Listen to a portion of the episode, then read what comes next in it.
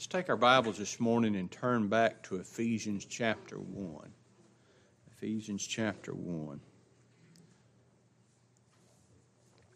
I had the numbering wrong on sermon audio and YouTube, and uh, uh, Mark Lidget called it. He said, You put, no, made, I, I titled last week's lesson, all spiritual blessings part three. He said is there a part two? And that was part two last week so i had to go back and change it. We're actually this is all spiritual blessings part three. And uh, it, it's a very to me it's a unique lesson because we're going to we're going to spend uh, the entire hour this morning talking about a doctrine that at one point in time uh, you know, you, you, you, talk, you see these people that are in, involved in all these video games or, you know, anime or all that, you know, that cos, what it, cosplay and all that, and they call them geeks or nerds. Well, I, I tell when I was, when I first got involved in really as an adult, I mean, I was 20,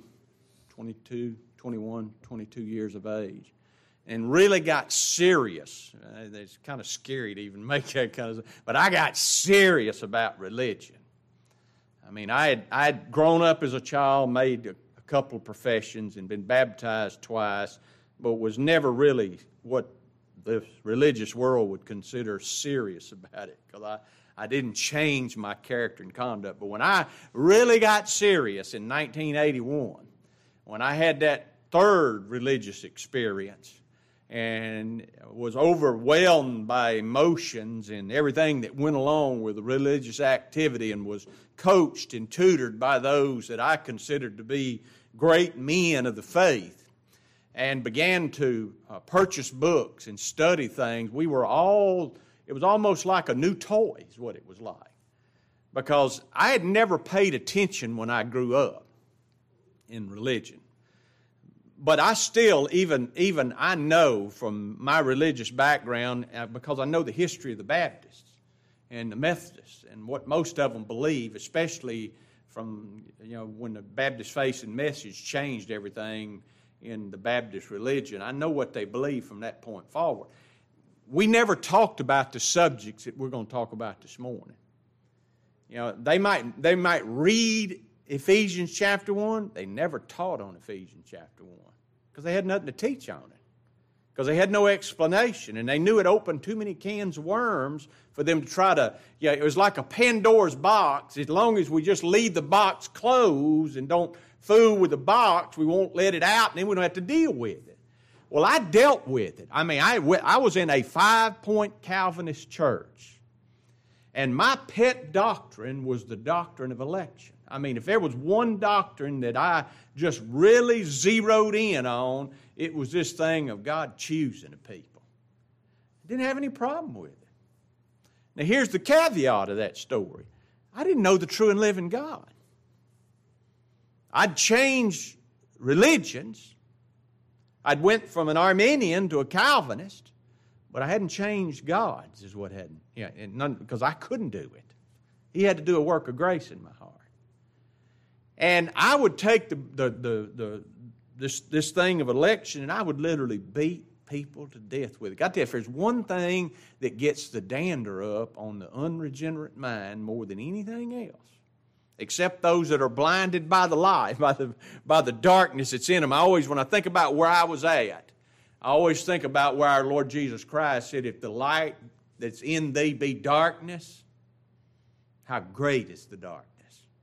And I, there's nothing any more dangerous than a reformed person. I'm telling you, they're dangerous. They got just enough truth to be damned. What they've got. But yeah, I, I, I didn't have any problem with election, not at all. I mean, I and I would get people, and I just you I would hammer them with it. You know, God chose a people before the foundation of the world did it absolutely, sovereignly, according to His good will and pleasure, and you didn't have any choice in my, my relatives, my friends, and people that I witnessed to would just all the veins would stand out in their neck. God can't be that way. And I'd tell them, if your God ain't that way, it's another God. And I, little did I know, I, it was another God to me, too. It was a God I didn't know. But here's the thing Does the Scriptures teach the doctrine of election? Is it a doctrine that you and I should and must believe as God's children? Can a child of God not believe the doctrine of election? I believe would be the question. The answer is absolutely not. Because here's the thing Christ said, You'll know the truth, truth sets you free, and you'll be free indeed. And I tell you what, our Lord taught election more than anybody else did. Now, He didn't use the word election, but He, he taught it. Who did He lay His life down for? I lay down my life for the sheep. Other sheep I have which are not of this fold, not of national Israel, them also I must bring. What is that? Do you see any options for the sinner? See, that's the thing. We, we were raised all our lifetime a, with a religious mentality that God has done everything that He can do. Everything. He loved us so much that He sent His Son here to suffer and bleed and die for the sins of the world, right? And know what they told us? But yet, it's still your choice. It's your decision. It's your option. And if you don't come to Him, they never thought about the implications of it. Not one. So I want to ask five key questions this morning that I think are, are set forth in these, these two verses we're going to look at this morning in verses 4 and 5.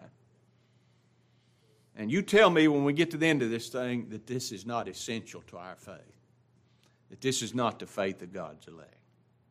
And the first question is this when it comes to this doctrine it's, that's clearly set forth in the Scriptures, who did the choosing? Who did the choosing? Did, did, do you choose? Do all men make a choice? Do they exercise their free will? Because I think if, if, if you had never read it, I mean, I'm not a big Martin Luther fan, but he did write one good book that I liked. Was the name, the name was Bondage of the Will.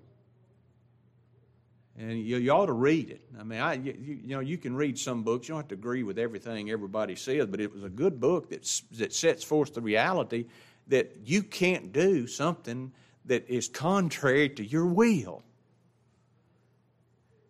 Our wills are in bondage to our human Adam nature. And therefore, it is enmity against God. It's, it's not subject to the law of God. Neither indeed can be. And I tell you, if you don't understand that as a child, as a person who claims to be a child of God, please examine yourself because you, don't you know right now that even now, your, your carnal mind, which you still have one, you realize that, right? It isn't like religion taught me that you can't you get free from that thing once you accept Jesus as your personal Lord and Savior. It's still there and it's still real and it's still got all its pull and power. Now, if that part of us, even as regenerated, converted sons and daughters, is still at enmity against God, in us who have Christ in us, the hope of glory, who have been filled by His Holy Spirit, and yet we have a warfare going on, do we not? Every one of us, if we're children of God this morning, we understand all too well the good we want to do, we don't do. And the evil we don't want to do, that's exactly what we find ourselves doing. And if that's not your struggle, you're not in the battle. You hear me? If you're not experiencing that, it's not like in the Song of Solomon where he saw, saw the church coming and it was, as it was, a, a war, a war of two armies. That's what we are. We got a warfare going on constantly, continually. So, who did the choosing? Well, look at, look at our text. Look at verse 3, first of all. We'll read it. Blessed be the God and Father of our Lord Jesus Christ, who hath blessed us blessed us, not going to bless us if we choose Him, who hath blessed us with all spiritual blessings in heavenly places in Christ. Okay? We could, we could start off with that question, but that's not one of the, one of the five. Who does the blessing? That'd be another question. Do, do, we, do we bless God or does He bless us? He blessed us.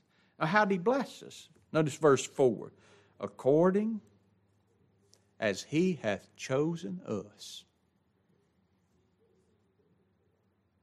Not all, chosen us in Him. You think about that. Who did the choosing? God the Father did. Paul's very clear to show the distinctions here, and I, I, we went through this, so I'm not going back through it. When we went through in Titus, in Titus uh, chapter 3, verses 5, 6, and 7, and 8, uh, there's distinctions within the Godhead. And the scriptures are clear that each person in the Godhead, God the Father, God the Son, God the Holy Spirit, all have a particular role in this glorious plan of salvation. And Paul tells us here in this verse that we're looking at this morning, according as He hath chosen us. And that He is a reference back to who? Blessed be the God and Father of our Lord Jesus Christ who hath blessed us with all spiritual blessings in heavenly places. Now, I don't know about you, but I, have thought about this a lot in my lifetime as a justified saint. I can't, for the life of me, explain the Trinity. I can remember when I was in false religion and I did not know the true and living God, trying to explain the Trinity to people and coming up with a catchy little ways that religious people try to define and describe the trinitarian nature of our God. And I remember the one that I foolishly used to use. I don't forgot who I got it from, but it was H2O. The, the product H2O, which is water. And even though it was one material, H2O, one product, it could be a solid, it could be a liquid, or it could be a gas. But all three of them were still what? How dare me or anybody else try to compare the true and living God in His Trinitarian nature, as Father, Son, and Holy Spirit, to H2O? I can't, I, I don't try to explain it anymore. But I tell you what, I dadgum sure wouldn't deny it. Our God, you think about it. He exists as one God, referred to as the true and living God, Jehovah. Three distinct natures, three persons God the Father, God the Son, God the Holy Spirit. And all three are co equal and co eternal in power and in purpose. Not one does anything that's not in complete unity and in complete submission to one another within the Trinity. All of them. And within this glorious Trinity, God the Father, now this is the thing God the Father chose, and this is the problem. And because you know, people say, well, if it, it, you look at us, you make this day chose a multitude, a multitude of guilty sinners in Christ to save in a way that glorifies and honors Him is the living God, is both a just God and a Savior. And you look at us with our little group that we have here this morning. Two and three,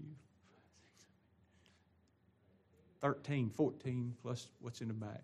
Say 25. That don't seem like much of a multitude, does it?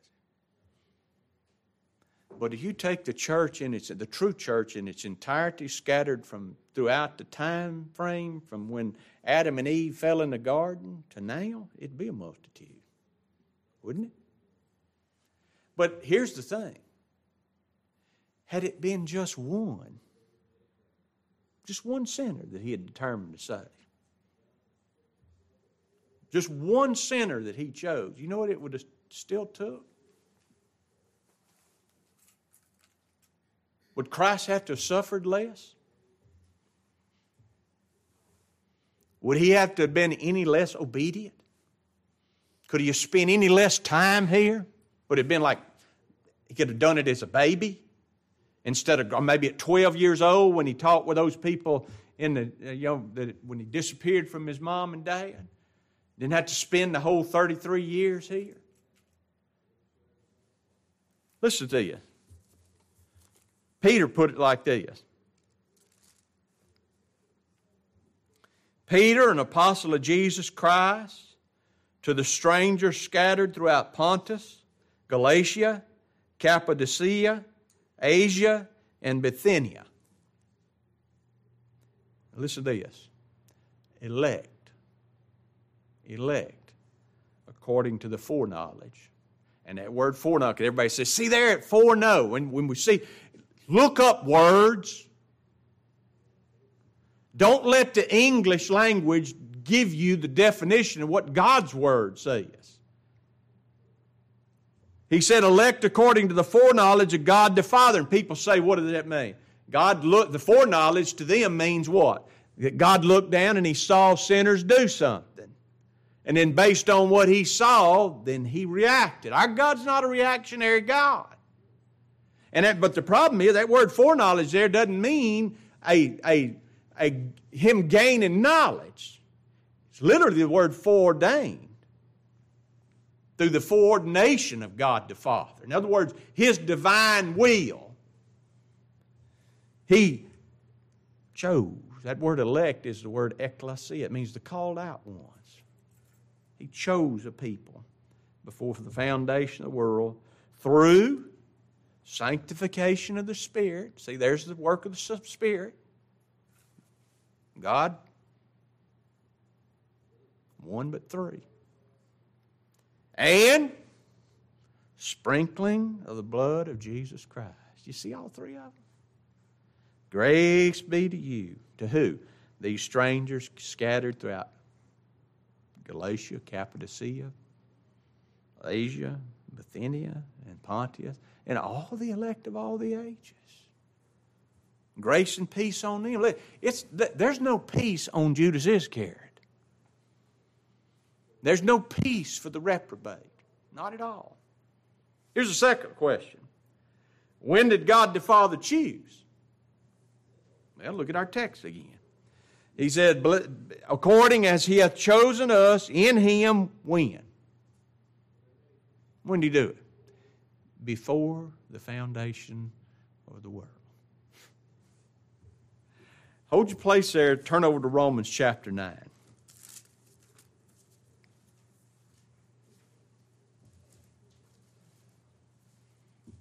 Verse 9.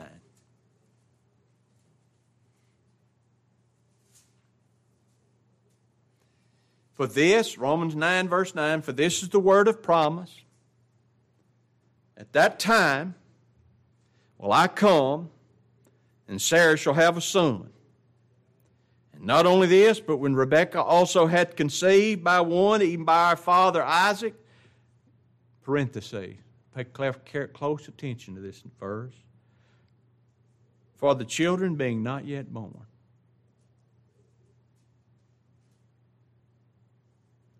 Neither, and to me, this is what's so amazing about it. Neither having done any good or evil, so here's the thing God chose us without any regard to anything good or evil in us. He just chose. Uh-huh.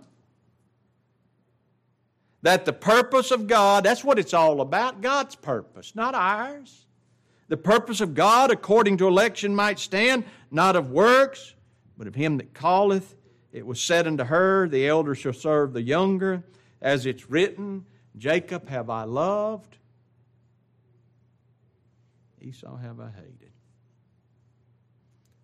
When old Arthur wrote this, he said, I believe in the doctrine of election because I'm quite sure if God hadn't chose me, I would have never chosen him. And I'm sure that he chose me before I was born, or else he would have never chosen me afterward. Because, see, that's the thing this idea of God looking down through time and seeing good or evil. First of all, we know from the scriptures what does the scripture say of all men and women without exception? There is none good. so, how's he going to look down through time and see good in us if there's none good, no, not one? There's none righteous, no, not one. They're all gone out of the way. They're all together become unprofitable. There's no fear of God before their eyes. And you tell me that's what he's going to look down and see? But if he looked down and saw what men consider good, what else does he see? Huh? Josiah Conder, I, we've, we've sang this hymn before, but I, I, I printed it out this morning. I was sitting there and this popped into my mind. It, it's just a little two hymn two, two verse hymn. Tis not that I did choose thee, for Lord, that could not be. This heart would still refuse thee, had thou not chosen me. Thou from the sin that stained me has cleansed and set me free. Of old thou hast ordained me that I should live to thee. That's the first verse. Verse 2 'Twas sovereign mercy called me and taught my opening heart. The world had else enthralled me, to heavenly glories blind. My heart owns none before thee, for thy rich grace I thirst, for knowing if I love thee. I love thee. Knowing if I love thee, thou must have loved me first. We love him because he first loved us. I'm to tell you, that's an entirely different attitude or mindset than what self righteous works religion teaches when it, they talk about the salvation of sinners conditioned on the man. Here's the third one. How did he choose? How did he choose? Look at verse 3 and 4 in our text. Blessed be the God and Father of our Lord Jesus Christ, who hath blessed us with all spiritual blessings in heavenly places in Christ Jesus, according as he hath chosen us in him before the foundation of the world. Where did he choose us at? In Christ. In Christ. God the Father chose all of his elect in the person now, this is so important. He chose us in the person of our substitute, our surety, our representative man, the Lord Jesus Christ. And see, this is what's so important. Without Christ as our substitute, if He hadn't chose us in Christ, election is helpless and it's meaningless. Actually, in Christ, election finds its ultimate fulfillment. The Lord Jesus Christ worked out the redemption and the salvation that election purpose. Listen to me closely. Election didn't save anybody. Election didn't redeem anybody. Election, what was it? It was God the Father's purpose and choice of certain individuals to salvation. But redemption and justification and sanctification was accomplished solely how? By God the Son's perfect obedience to God's law and justice as our substitute, and by His accomplished death at Calvary to satisfy all the conditions of the elect's salvation, enabling to be honored in every attribute of His character is both a just God and a Savior. Look down at verse 7 in whom we have redemption. How are we redeemed? through his blood. You see that? Let me read you this verse Romans chapter 3, verse 24. Paul writes, Being justified freely by his grace through the redemption which is in Christ Jesus. How about this one? Colossians chapter 1, verse 4. 14, he says, In whom we have redemption through his blood, the forgiveness of sin. And then one more, Hebrews chapter 9. I do want you to look at this one. Hebrews chapter 9. We read it every time we take the Lord's table. Neither, he, verse 12, Hebrews 9, neither by the blood of goats and calves, but by his own blood he entered in once into the holy place, having obtained eternal redemption. And for us, you notice it's in italics, it wasn't there. He obtained eternal redemption. Look down at verse 15. For this cause, he's the mediator of the New Testament, that by means of death for the redemption of the transgressions that were under the first covenant, covenant wait, Bert, yeah, yeah, the transgressions that were under the first testament, they which are called might receive the promise of what? The eternal inheritance. God's our God and Father in Christ. Paul put it like this For all the promises of God in Him are yea, and in Him, amen, unto the glory of God by us. All the promises are where? In me trying to be a good guy. Should you try to be a good guy, a good, good person? Yeah, there ain't no doubt. But the promises don't rest on us. They never have. It's a promise. This is the promise He hath promised us. What's He promised us? Eternal life. With no conditions at all. Here's the fourth one. To what purpose or to what end did God choose? Why did He do it? Well, I know this much. He didn't have to do any of this. And that's, that's the thing that amazes me about the, the depravity of our human minds.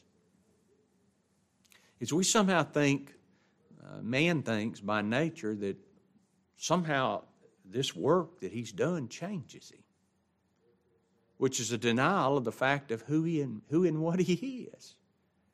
You, can, I am the Lord God. I, I change not. He's He's unchanged by any or all of it. Father, listen, our God was absolutely content with Father, Son, and Holy Spirit. He, need, he needed nothing. He didn't need me. You hear religious people talk that the Lord needs you. You know, that somebody dies, well, the Lord called him home because he needed him in heaven. Really? A God who tells us that if he was hungry, which he's never been hungry, he says if he was hungry, he would not ask of you or me. Huh? Why did he choose? What purpose was it? Well, first of all, uh, the Father chose in order to do what? To bless us. Doesn't bless him or magnify him in his nature and in essence of who and what he is, it magnifies him before redeemed creatures. And listen, our God's not even concerned what the world thinks of him. You do realize that, right? This ain't about getting the devils to bow to him. This is about magnifying and look, he could care less what they think of Christ or him. It's what think ye of Christ. So he's concerned about that his that he's magnified before our eyes as his children, the ones who were by nature just like them. Children of wrath, just like them by nature. Enemies of God in our minds by wicked work. He saved us, redeemed us, filled us with His Holy Spirit, regenerated, converted us, and now what do we see? We thank Him. Blessed. That's why that's what that Paul said. Blessed be the God Father of our Lord. He knew what He was. And if you're a redeemed sinner this morning, you know what you are. And we bless our God for it. But He chose in order to bless us. You think about it, the privilege we have of Him allowing us to, to have this everlasting, eternal blessedness. Oh, Hannah, in her prayer, she said, My heart rejoiceth in the Lord. My horn is exalted where? In the Lord. My mouth is enlarged over my enemies because I rejoice in thy salvation. I'm going to tell you what, if God doesn't bless us, if He doesn't exalt us, if He doesn't glorify us, if He doesn't keep us, none of us will be blessed. Not one. But praise God, if He blesses us, what are we? We're blessed indeed, are we not? Blessed. Find yourself here. Blessed transgressions forgiven. Blessed, iniquities covered. Blessed, and this is the first time is the man is included. It's actually written. Blessed is the man to whom God will not charge sin. Why can he not charge sin to King David? Where was it going to be charged? To his surety, his substitute, his redeemer, the Lord Jesus Christ. Here's the second thing. First of all, he chose us to bless us. Secondly, notice the last part of this verse. Look at verse 4 in our text. That we should be holy and without blame before him. Hold on. I thought we're supposed to try to be holy. You know what, you know what this proves to me more than anything else? It proves to me that there's absolutely no holiness existing or foreseen in any of God's elect. How do you know that? What do you have to do? He had to make us holy. And it's not, listen, it's not that stupid thing that we sang in vacation Bible school. What was it? You know the little song? He's still working on me to make me what I ought to be. It took him just a week to make the moon and star. Na, na, na, na, na. You remember that? He's not reforming his flesh. And we can't influence. We can't improve it. What do you have to do? He had to do something that's not in us by nature. He had to make us holy. And the only way he could make us holy is he couldn't put holiness in it and let it. Because this is the thing that these reformed people talk about. He puts holiness in us, and then what happens? It works its way out of us. Uh uh-uh. uh the only way we can be made holy is one way. What? Imputation. Huh? He made him to be sin for us who knew no sin, that we might be made the righteousness of God in him. Not just the right, not the righteousness of the law or the righteousness of a man. What are we made? The righteousness of God. But he chose us, thirdly, think about this, he chose us not only to make us holy, look at verse 5, having predestinated us unto the, to, what? The adoption of children. He made us his sons how? His daughters how? By Jesus Christ to himself. Listen to this. Over in Galatians chapter 4, he says this Now I say that the heir, as long as he's a child, differeth nothing from the servant, though he be Lord of all. But is under tutors and governors until the time appointed by the Father. Even so, we, when we were children, were in bondage under the elements of the world. But when the fullness of time was come, God sent forth His Son, made of a woman, made under the law, to redeem them that are under the law, that we might receive the adoption of sons. And because you are sons, not in order for you to be sons, because you are sons, God hath sent forth the Spirit of His Son into our hearts, into your hearts, doing something that you could never do on your own. Crying, Abba, Father. Here's the fifth question On what basis did He choose? What was the basis of it? Well, look at our text.